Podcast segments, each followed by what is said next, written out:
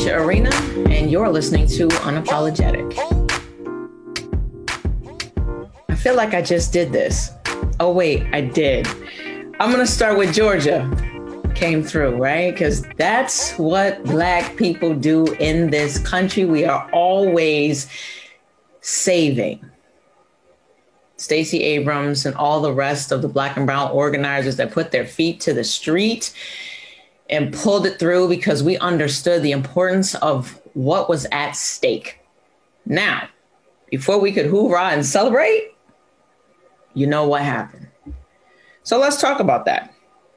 First, why aren't there fired cops? Why? At the nation's capital, not our state capital, but the nation's capital where the House and the Senate were in session. The president was down the street, the vice president was somewhere, but there were literally no reinforcements to ensure the safety of our democratic process. Unheard of. Where are they? Why aren't they plastered on TV? They have failed to do their jobs. That's one. But let's talk about this. First, I'm going to hit you with this quote from Neely Fuller Jr. If you do not understand white supremacy, what it is, how it works, everything else that you understand will only confuse you. And if you're sitting with this in your brain, you probably are confused because we said, well, where are the bullets and where's the tear gas and where's this and why hasn't anybody been arrested? And I said, why aren't the cops fired? Because that's not what white supremacy calls for. In this country, there is a distinct linking with policing and patriotism and black bodies and this destruction. And white people are never seen as the villains, as the threats. And let's also talk about the media and representation and language. These were not protesters, they're terrorists.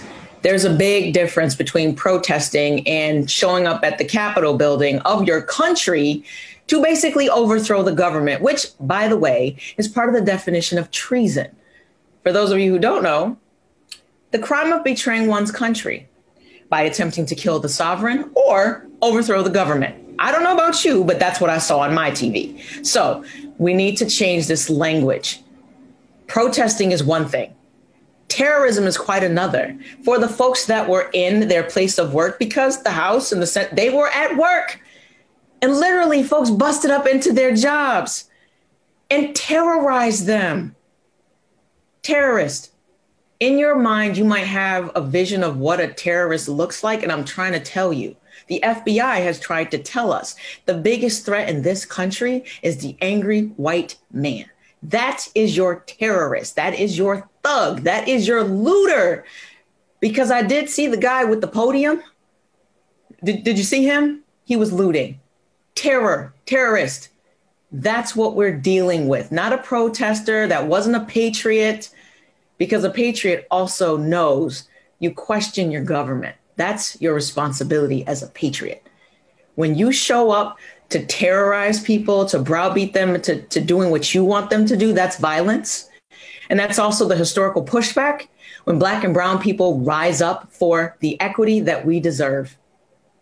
We don't even know who was in that crowd. We're assuming that it was all the Trump supporters, but what if it was the Russian operatives or anybody from another country who wants to take us down? Because on the outside looking in, what's our biggest weakness? It's not intelligence, it's the ignorance about the color of our skin. So, who am I going to send in?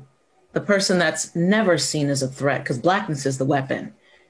That's why we know with absolute certainty, this isn't even up for debate. If the Trump supporters look like me, first of all, there would be some carnage. They wouldn't have made it that far. There would be no busted windows. There would be some dead people, some people in jail. There would have been the SWAT team. Everybody would have been in mass. And we know this because when the Black Lives Matter protesters were going to be at the Lincoln Memorial, we know y'all got tanks and guns and, and everything just for angry people Black people who have things to be angry about to hold up some signs to say that our lives matter. That's just too much to take in our white supremacist society with these ideologies and things that exist. Which, the next thing, this is not who we are. Okay, uh, What I'm to need you to do right now is to tell the truth.